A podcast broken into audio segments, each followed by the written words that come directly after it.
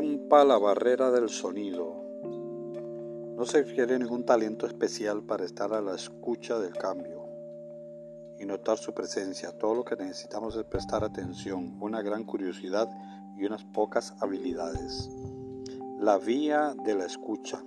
¿Cómo aprender a volver a respirar? La información es el oxígeno de hoy. Lo necesitamos para sobrevivir y desarrollarnos. Como el oxígeno, la información nos rodea por todas partes. Aprender a escuchar en tiempos de cambio no es menos esencial que aprender a respirar, y no es más difícil. El elemento básico de supervivencia y la información está en todas partes, viene de todas direcciones. Es incansable y a veces de una intensidad extraordinaria. Mana de las pantallas de ordenador, de los telefax, de los teléfonos, videos, del correo y de los periódicos, revistas, discursos, reuniones de televisión, de radio y en ocasiones de los seres humanos de carne y hueso. Hay quienes dicen que estamos ahogados en información. Yo creo que nos ahogamos cuando dejamos de respirar, cuando dejamos de aceptar información. Escuchar es la primera de las seis vías que conducen a la salvación y al éxito. Representa el punto de partida para todas las otras. Las utilizo como metáfora para la recepción de información. Poco importa que vengan en forma de sonido o de otro modo. Si se toma del exterior es que se está escuchando. ¿Qué significa? ¿Para qué se utiliza y a dónde conduce? Son cuestiones que corresponden a las demás vías.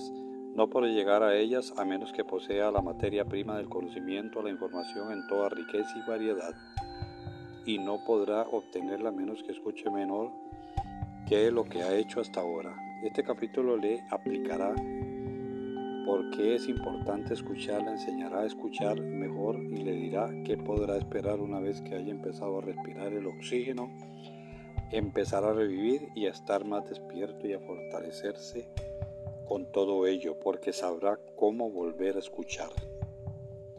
Deje de pensar y empiece a escuchar. Cuando se nace, escuchar es algo automático, pero sí, casi desde el principio, desarrollamos hábitos y prejuicios que limitan nuestra capacidad para recibir la riqueza de información que baila alrededor.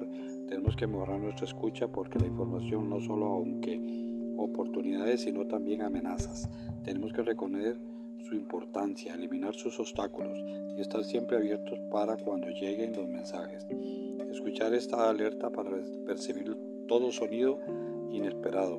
Las técnicas de supervivencia perfeccionadas durante miles de años han enseñado a tomar decisiones rápidamente y a hacer análisis velozmente, a juzgar inmediatamente, amigo enemigo, huir o luchar. Ahora después, sin embargo, la precipitación a la hora de analizar o evaluar la información que nos llega limitada mucho del aprendizaje para sobrevivir al cambio. El objetivo debe ser la cantidad.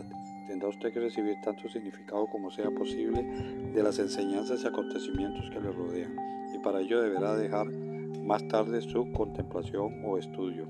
Quienes escuchan bien dejan entre todo, lo analizan después, y lo que es más importante, quienes escuchan bien buscan más y más fuentes y que sean diferentes, tienen una amplia red en el mundo y reciben toda la información posible.